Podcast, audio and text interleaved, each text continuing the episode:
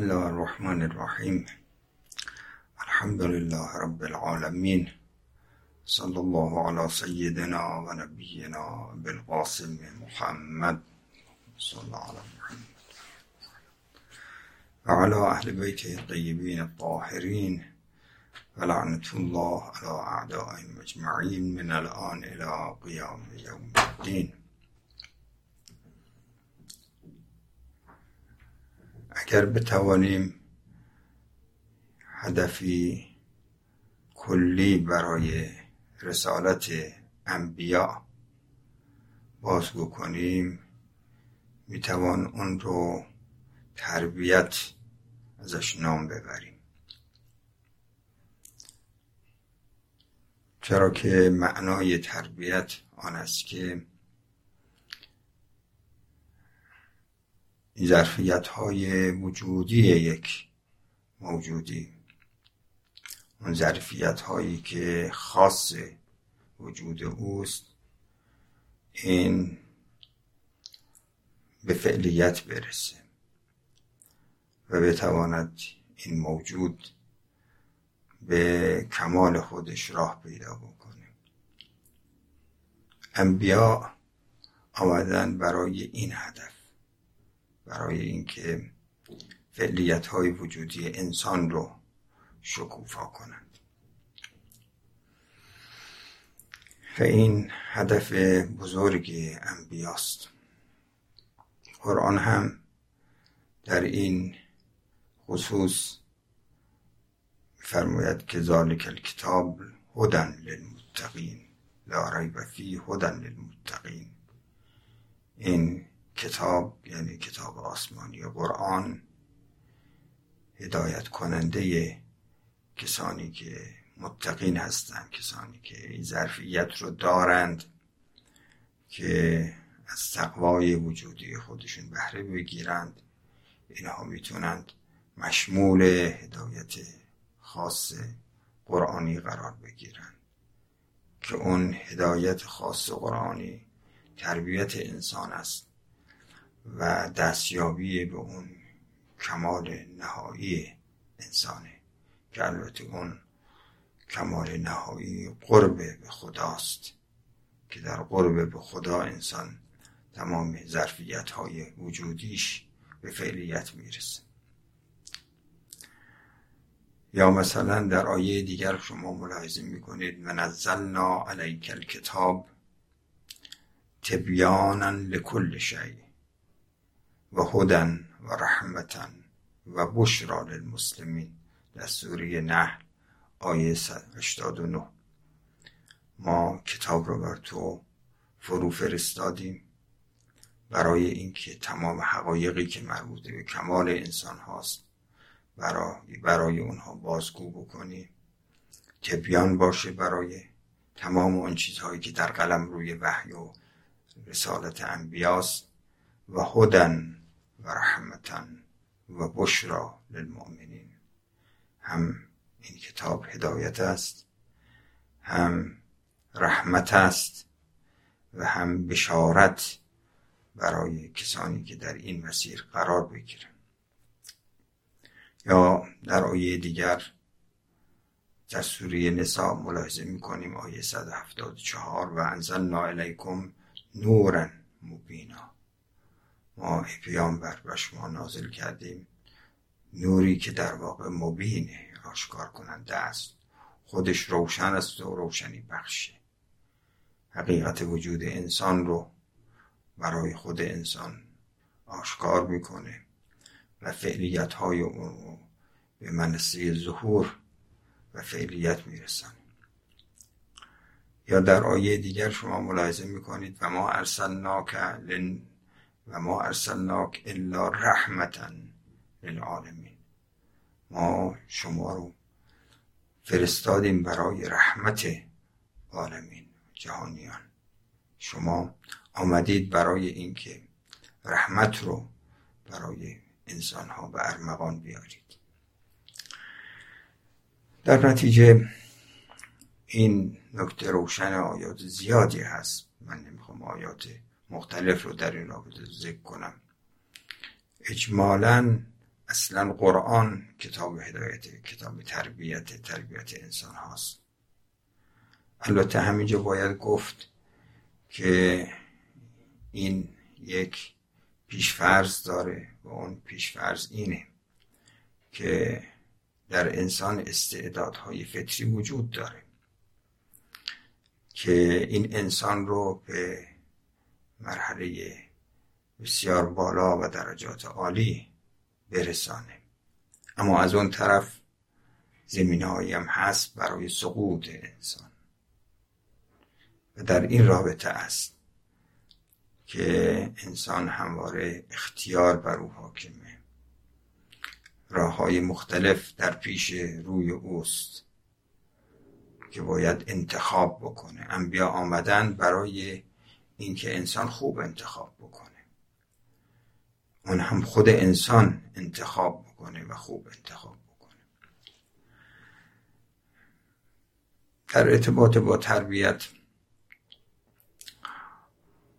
می‌توان گفت مبانی برای تربیت هست اصولی هست و اهدافی برای تربیت هست و روش های ما اگر بخوایم در این زمینه ورود پیدا بکنیم مباحث بسیار زیاده اونی که مورد نظرمون هست در این بحث کوتاه این است که ببینیم روش هایی که قرآن از آنها بهره گرفته و به اونها اشاره داره و از اونها استفاده شده برای هدایت انسان ها این برای پیامبر خودش بازگو شده برای ما بازگو شده اون روش ها چی هست؟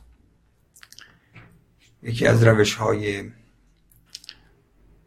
تربیت که می‌توان از سوی اون رو روش تلقی کرد و از سوی دیگر زمینه مسئله محبت هست. محبت هم زمینه است.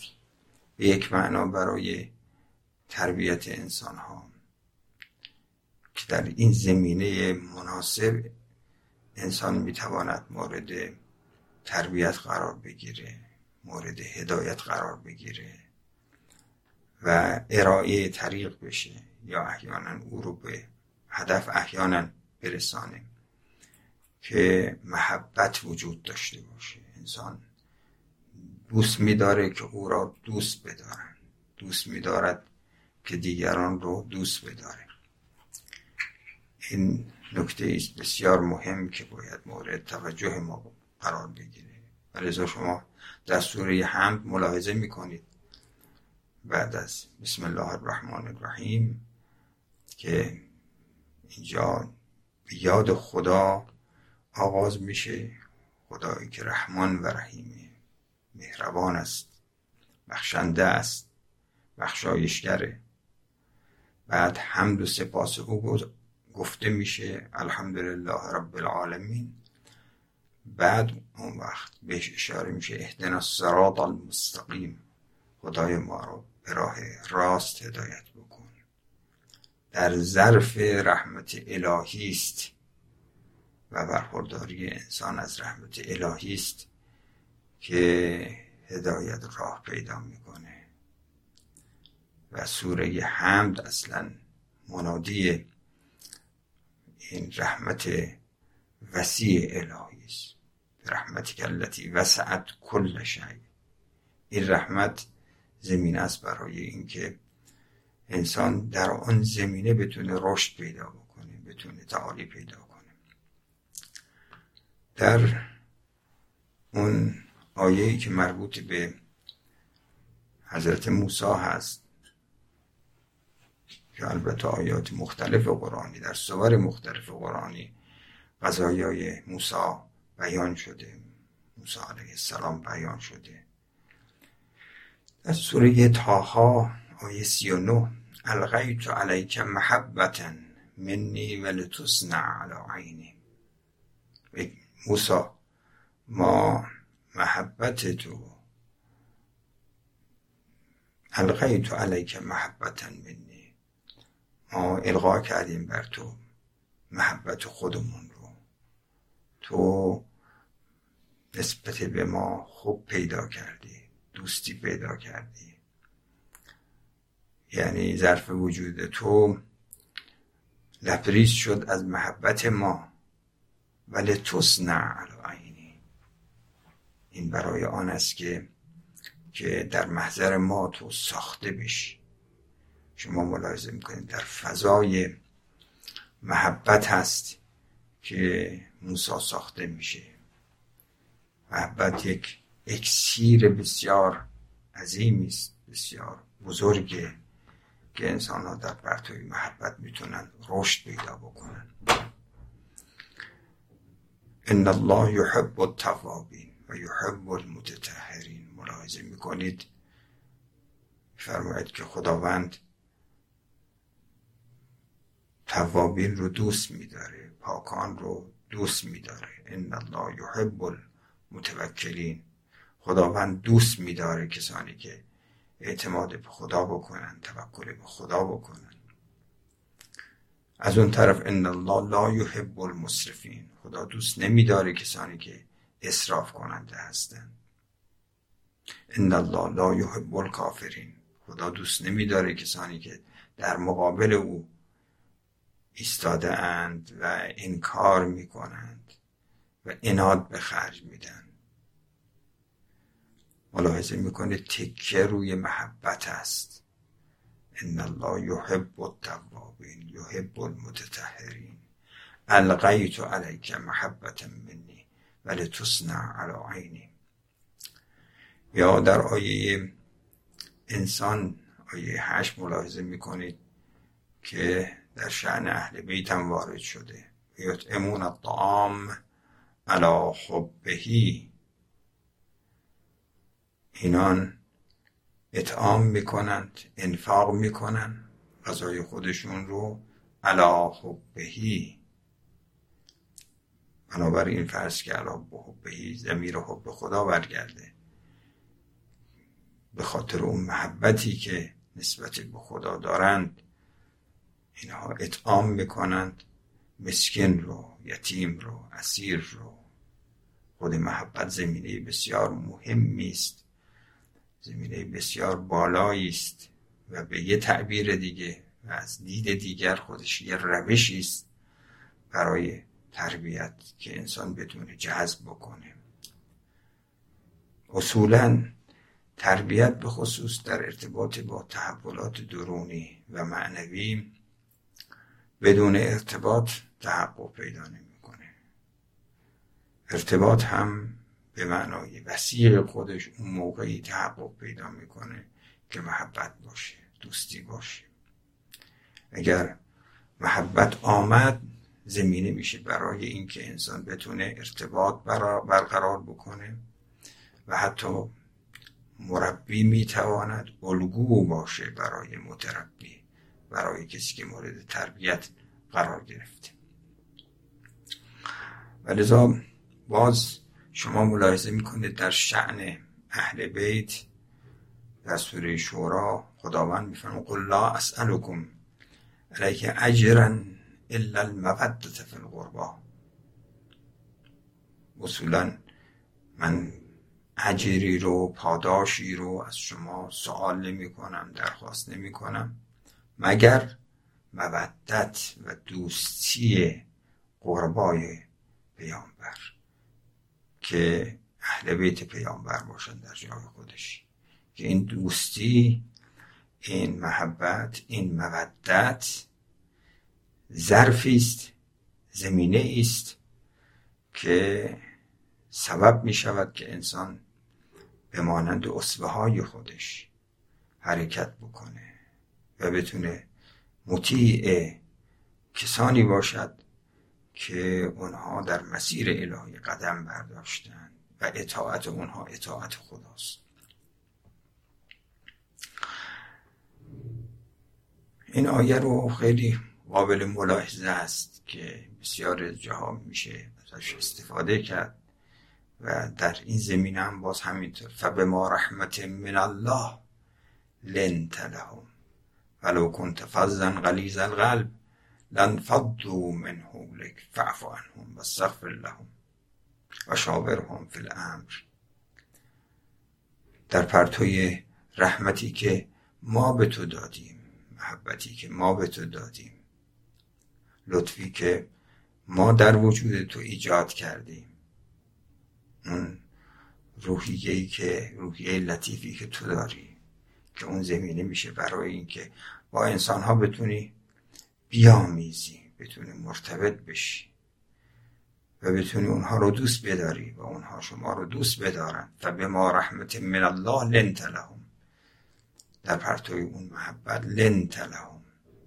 اون دل سخت اینها رو شما نرب کردی ای پیامبر. ولو کنت فضا قلیز القلب اگر بنا بود آدم تیزی باشی تندی باشی قلب سنگینی داشته باشی لنفضوا من حولک. از اطراف تو فاصله می گرفتن لنفضوا من حولک. فعف عنهم. حال که چونینه اونها رو باز از محبت خودت برخوردار کن اونها رو مورد عفو قرار بده. اگر تیزی تندی تلخی داشتن تو رو اذیت و آزار کردن اونها رو مورد عفو قرار بده. بلکه بالاتر و استغفر لهم. اونها رو مورد براشون طلب غفران کن. و شاورهم فی الامر. در مسائل مختلف. اونها رو به شور و به استشاره بگیر و با اونها مشورت بکن. برای اینکه تو نیاز به مشورت نداری ولی این زمینه است برای اینکه اونها جذب تو بشن. زمینه, زمینه است برای اینکه بتونن از اون نورانیت تو از اون ظرفیت معنوی تو برخوردار بشن.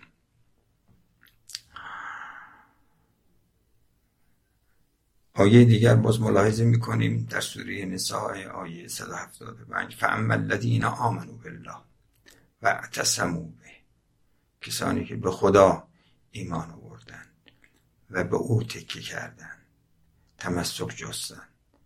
فسیدخلهم فی رحمت من ما اونها رو در رحمت خودمون وارد می‌کنیم داخل می‌کنیم. و همینطور اونها رو برخوردار از فضل خودمون می‌کنیم. و یهدیهم الیه سرات مستقیم. اونها رو در یک در مسیر سرات مستقیم قرار میدیم. هدایت می‌کنیم تربیت می‌کنیم. در سیره پیامبر و ائمه معصومین هم شما ملاحظه می‌کنید که یه چنین زمینه های بود وجود داشته و پیامبر تو این مسیر دیگران رو ترغیب می‌کردن. پیامبر میفرمه احب السبیان ورحموهم بچه ها رو دوست بدارید. اونها رو مورد لطف قرار بدید. این دوستی محبت باعث میشه که در واقع بتونید روی اونها کار بکنید. در یه بیان المومن بیان بسیار لطیفی حضرت دارن. در نامه سینزده نهج البلاغه ملاحظه می‌کنیم که این تعبیر خیلی زیبایی است. وجد تو که بعضی حضرت میفرمایند من تو را بخشی از خودم یافتم. بل وجد تو که کلی. بلکه تو تمام هستی من هستی. که ان لو که اصابنی. گویا هر چیزی که تو را به تو اصابت بکنه به من اصابت کرده به تو برخورد می‌کنه. موجب اذیت و آزار تو بشه. اون هم موجب اذیت و آزار من هست. یا اون جاهایی که شما برخوردار میشی من هم برخوردار میشم. بلکه بالاتر و که ان الموت لو که اتانی.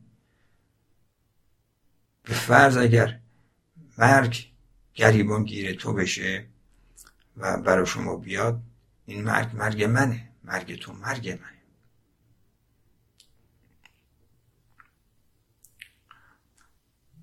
اینطور امیر المؤمنین نسبت به فرزندش ارزم به حضورتون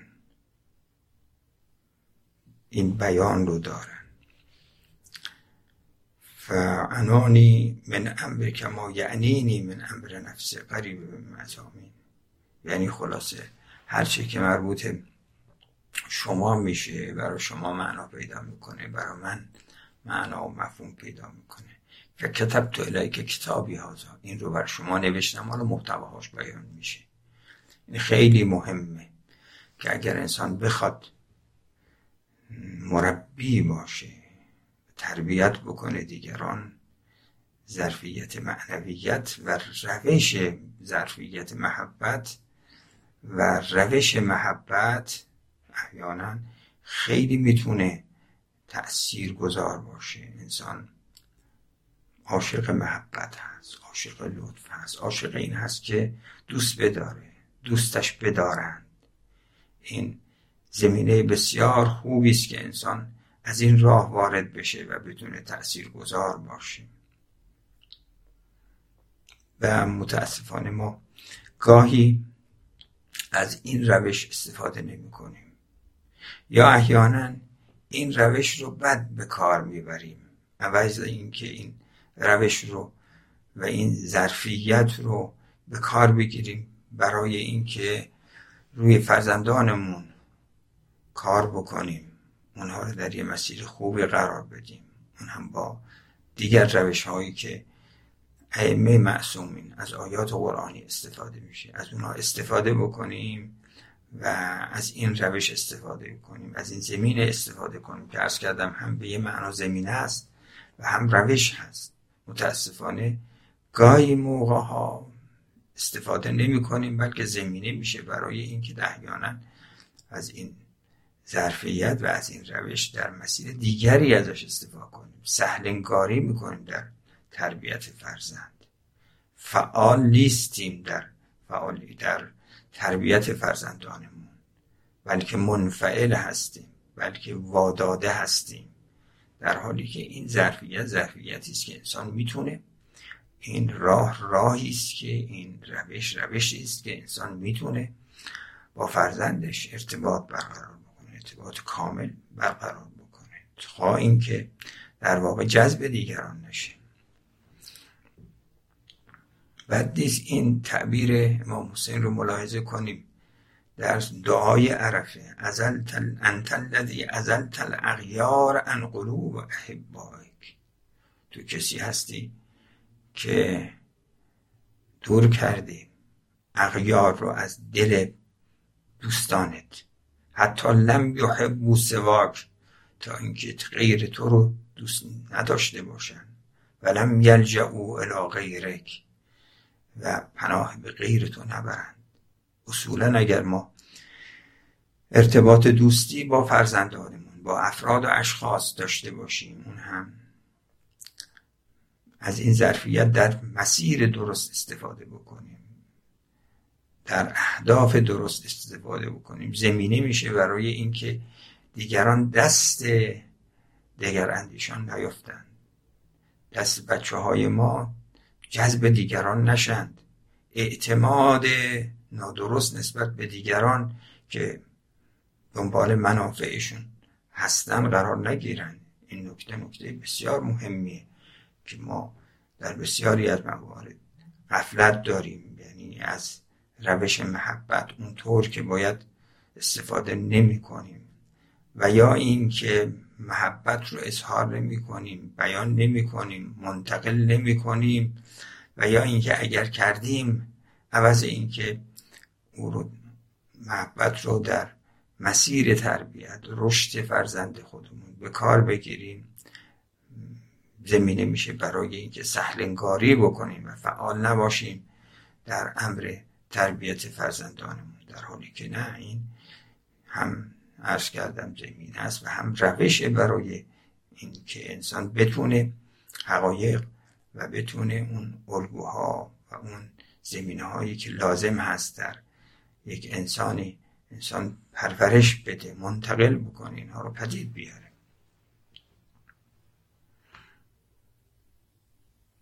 در یه بیانی باز از معصوم هست که تو بعت القلوب علا حب من احسن الیها و بغض من اساء الیها. انسان بافتش اینه. طبع قلب انسان ها این اینه که دوست بداره کسی که به او احسان کرده. و دشمن بداره کسی که به او بدی می‌کنه. اگر انسان می‌خواد ارزم به حضورتون. تأثیر گذار باشه باید احسان بکنه. محبت هم اگر بخواد تحقق پیدا بکنه راهش این است که عملا احسانها رو داشته باشه نسبت به کسی که می‌خواد اونها رو جذب بکنه و از اون طرف به اونها بدی نکنه. احسان احساس بکنن که انسان نسبت به اونها خوبی می‌کنه نسبت به اونها چون اونها رو دوست میداره به اونها خوبی می‌کنه. و این زمینه است برای محبت. محبت هم زمینه است برای تربیت و تکامل انسان ها به هر صورت محبت یک اکسیر بسیار بزرگ است. بسیاری از متربیان در پرتوی محبت مربیان توانستند پرواز بکنن رشد بکنن تعالی پیدا بکنن از اون طرفش هم همینطور. گاهی کسانی که دزدان راه تربیت هستند در پرتوی احسانهای ظاهری محبت دیگران رو جذب می‌کنن و در نتیجه دل انسانها رو به سوی خودشون می‌برند. و این چیزی است که باید ما استفاده بکنیم و از آیات قرآنی از سنت پیامبر و معصومین در این رابطه بهره بگیریم. به هر صورت من بیش از این بحث رو در این رابطه پی نگیرم. این یکی از روش هاست برای تربیت. یکی دیگه از روش هایی که هست که شاید بتونیم تعبیر بکنیم که این بیان بیان جامعی است که خداوند پیامبرشون رو مورد خطاب قرار دادن. که در همین رابطه ما یه مقدار بحث رو ادامه بدیم. این آیه از آیه 125 سوره نحله که ادعو الى سبیل ربک بالحکمت و الموعظت الحسنه و جادلهم بالتي هي احسن. ان ربک هو اعلم بمن ضل عن سبیله و هو اعلم بالمهتدین. ای پیامبر ای پیامبر ما ادعو الى سبیل ربک. دعوت کن به راه پروردگار خودت. مردم رو در مسیر ربوبیت خداوند اونها رو قرار بده. با این روش ها بالحکمه و الحسنه با حکمت با موعظه نیکو. و جادلهم بالتی احسن. و با اونها مجادله بکن اما به گونه خوب. اینها زمینه است برای اینکه بتونی اونها رو دعوت به حق بکنی. بتونی روی اونها تاثیر گذار باشی اونها رو بسازی. بعد میفهم این ربک و اعلم به من زل عن سبیل خدا. بهتر می‌دونه و بهتر می‌شناسه. اون کسی که از راه او فاصله گرفته همچنان که هو اعلم بالمهتدین. بهتر کسانی که هدایت, هدایت یافتند اونها رو بهشون علم داره آگاهی داره. در این آیه که آیه جامعی هست سه روش از روش های تربیتی بهش اشاره شده که تقریبا می‌توان گفت همه اینها در یک روش در یک روش عامتری معنا پیدا می‌کنه و اون روش گفتگوست که ظهورش تقریبا بیشتر در اون گفتگو و رابطه است که انسان با دیگری پیدا می‌کنه. یک حکمت. اگر می‌خواد دیگران رو دعوت به راه خدا بکنی راهش اینی که از حکمت استفاده بکنی از دلایل متقن و دلایل مستحکم که زمینه بسیار خوبی است برای اینکه انسان ها راه حضرت حق رو پیدا بکنن تو اون مسیر قدم بردارن رشد پیدا کنن تعالی پیدا بکنن. به درجات عالی و متعالی انسانیت دست پیدا بکنن. راه اول راه حکمت ادعو الى سبیل ربک بالحکمه. و خود آیات قرآن شما ملاحظه می‌کنید در بسیاری از موارد. اونجا که می‌خواد شرک رو نفی بکنه اونجایی که می‌خواد توحید رو بیان بکنه و برش تأکید بکنه. جایی که می‌خواد وجود خدا رو اثبات بکنه. هرچند که امر فطری است اون جایی که می‌خواد قیامت رو یعنی بالاخره عاقبت انسان ها رو که انسان ما در اون مسیر بالاخره حرکت می‌کنن و بالاخره سرانجامی خواهند داشت بعد از مرگ. با دلایل آشکار با حکمت اینها رو بیان می‌کنه.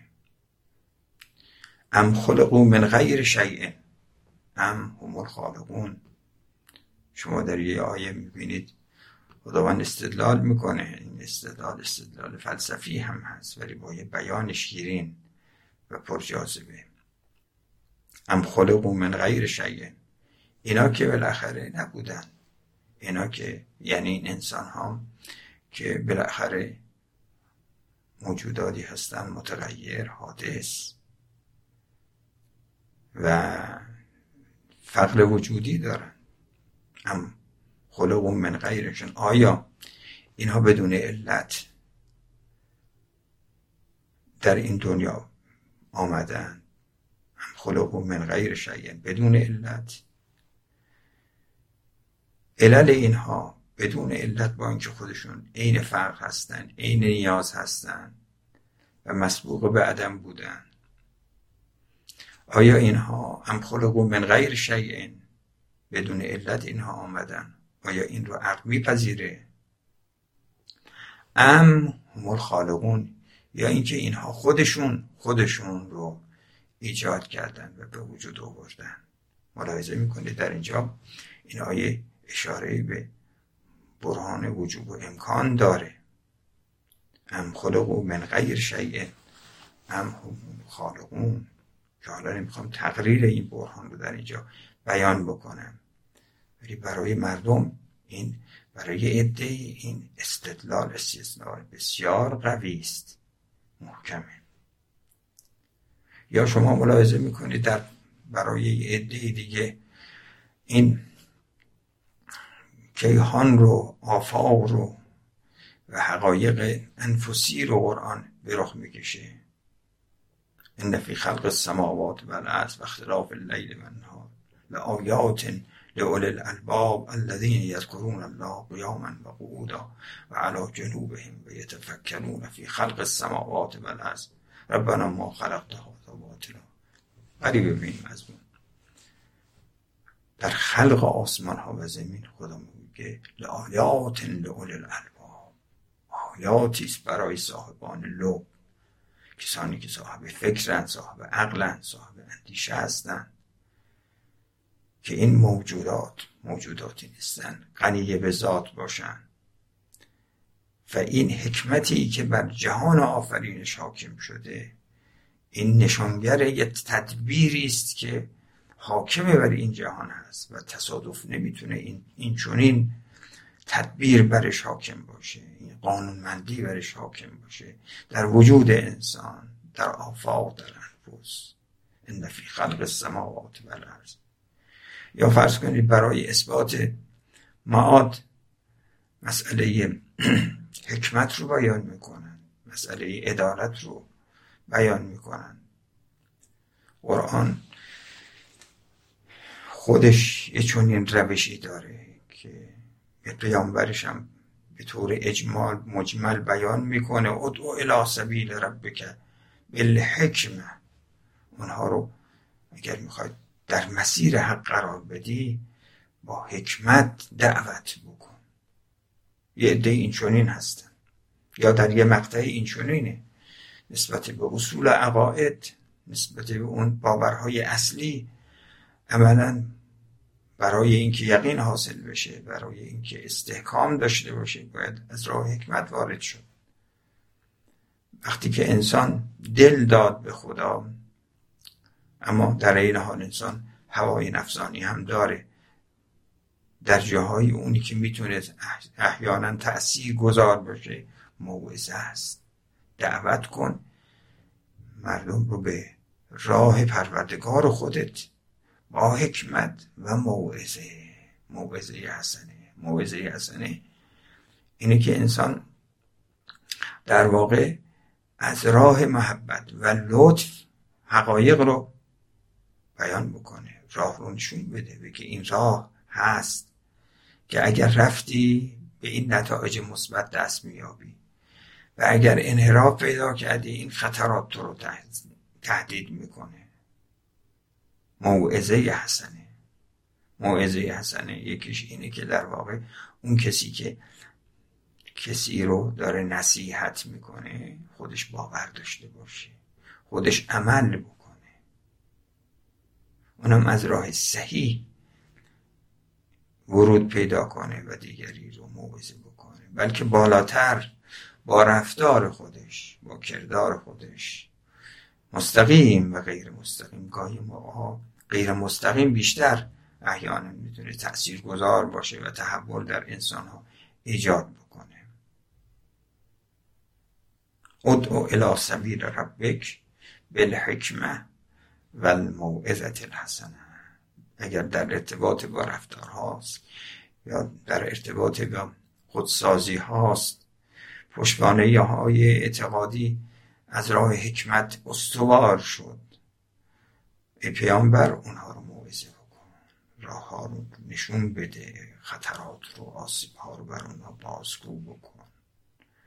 اون هم به گونه ای که نشون بده که آنچه که میگی بر اساس دلسوزی است محبت به اونهاست.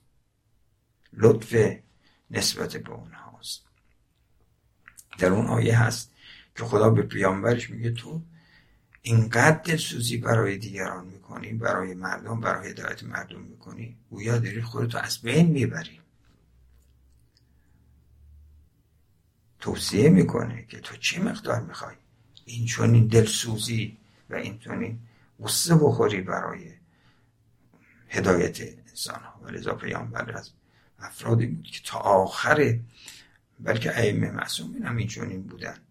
اولیاء الهی هم اونهایی که در مسیر باشند این چونین هستند. دلسوزی نسبت به دیگران دارند. دلشون می‌خواد دیگران به اهداف بلند دست پیدا کنند به تعالی ها راه پیدا بکنند. ادعو الى سبیل ربک بالحکمت و الموعظت الحسنه و جادلتم و جادلهم بالتي احسن. در پاره از موارد باید مجادله بکنی باید گفتگو بکنی. باید بگو بگویی و بشنوی. باید بگویند و بشنوند. و بر اساس اون چیزهایی که اونها بهش باور دارند و عموم باور دارن شما استدلال بکنید اونم مجادله بلتی احسن یعنی از ظرفیت هایی که خوب هست درست هست از راه هایی که درست هست و خوب هست شما از اون مجادله ها استفاده بکنید. جدال بلتی احسن. بعد خداوند میفرمید ان ربک هو اعلم به من ضل عن سبیله. تو کار دینه که دعوت بکنیم با حکمت. با موعظه حسنه. موعظه حسنه گفتیم. نصیحت. اون هم نصیحتی که از دل برخیزه. اون هم شخص خودش عامل باشه. به دنبال منافع شخصیش نباشه. از راه دلسوزی باشه. و سوم و دلهم بلتی احسن. گاهی موقع انسان ها برای خودشون برای راه خودشون برای فکر خودشون برای ایده های خودشون دلیل دارند شما با اونها مجادله بکن دلیل اونها رو بشنو. پاسخ به اونها بده. منم از راههایی که خود اونها احیانا مقدماتی که خود اونها هم پذیرفتن و قبول کردن. که جدال بلتی احسن همینه که انسان از مقدمات و از پیشفرض هایی که مقبول طرف هست و در این آن مقبول همگان هست انسان استفاده بکنه و مطلبی رو به کرسی بنشونه و اثبات بکنه. حق را اثبات بکنه در مقام این نباشد که خدای نکرده باطلی رو به کرسی بنشانه بلکه حق رو به کرسی بنشانه از راه صحیح. البته در یک سطح پایین تر از حکمت. این آیه آیه بسیار جالبی است. سه روش رو برای تربیت در اینجا بیان می‌کنن. ادعو الى سبیل ربک بالحکمت و الموعظت الحسنه و جادلهم بالتیه احسن. و در این حال ای پیامبر باید توجه داشته باشید راه راه اختیاره انتخاب انسان هست اینجور نیست تو بتونی دیگران رو مجبور بکنی روشنه ان ربک هو اعلم به من سبیله. شما کار خودتو کردی. اگر از این زمینه ها از این ظرفیت ها از این روش ها استفاده کنی او عالمه به اینکه کسی چه کسی از راه حق فاصله می‌گیره و زلالت رو انتخاب می‌کنه بر اساس عادت ها بر اساس تعصب ها و هو اعلم بالمهتدین. او آگاه تره به کسانی که هدایت یافتن یعنی شما در این حالی که از این راه ها استفاده می‌کنی از این روش ها استفاده می‌کنی انتظار نداشته باش که صد درصد انسان ها تو مسیر قرار بگیرن نه. راه اینجا همواره به سراحی ها انسان می‌رسه که یکیشو انتخاب می‌کنه. اینجور نیست که انسان بتونه کسی رو مجبور بکنه. چون این چیزی نیست امکان نداره. انسان همواره یک موجود مختاری است. مجبوره که مختار باشه. اختیار در سرشت او خوابیده. و لذا انبیا نمیان انسان ها رو مجبور بکنن به قبول بلکه میان برای اینکه حقایق رو برای او بازگو بکنن. اون هم با حکمت با موعظه حسنه با جدال بلتی احسن. میان برای اینکه انسان ها تو مسیر قرار بدن. برای اینکه اونها رو دستشون رو بگیرن. برای اینکه راه رو به اونها نشون بدن. یا کسانی که در واقع مجذوب هستن اونها رو برسونن به راه. ایصال علم مطلوب بکنن. که اون راهی است که اول به شما عرض کردم که محبت یه چنین وضعیتی داره. اکسیر اعظمی است که اگر آمد انسان رو میکشاند. اگر انسان عاشق خدا بود یه همه چیز رو برای خدا می‌گذاره. تسلیم حضرت حق میشه غیر از او رو نمی‌خواهد. همه چیز رو در پرتوی او می‌خواهد. اگر او بخواهد دوست بدارد دوست میدارد. اگر دشمن بدارد دشمن میداره انسان.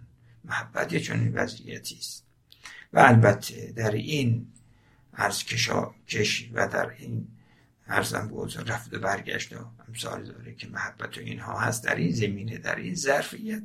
عملا راه های دیگر هست که از اون راه ها باید استفاده کرد که یکی از اون راه ها حکمت هست یکی موعظه حسن هست یکی مجادله بلتی حسنه همچنان که باز روش های دیگری هم هست که انسان باید اون روش استفاده بکنه و اون روش مراقبته روشی است که در واقع باید مدیریت کرد به نحوی که این هم قابل ملاحظه است. که ظاهرا وقت ما دیگه ایجاب نمی‌کنه. خداوند انشالله به ما توفیق بده که ما در مسیری حرکت بکنیم که اون مسیر رو خداوند بپسنده و مشمول الطاف خاص حضرت بقیت الله انشاءالله قرار بگیریم و از این ظرفیت ماه مبارک رمضان بتونیم حد اکثر استفاده رو داشته باشیم و همینطور از ماهای مثل شعبان و رجب که انسان خودش آماده بکنه برای ماه مبارک رمضان و در ماه مبارک رمضان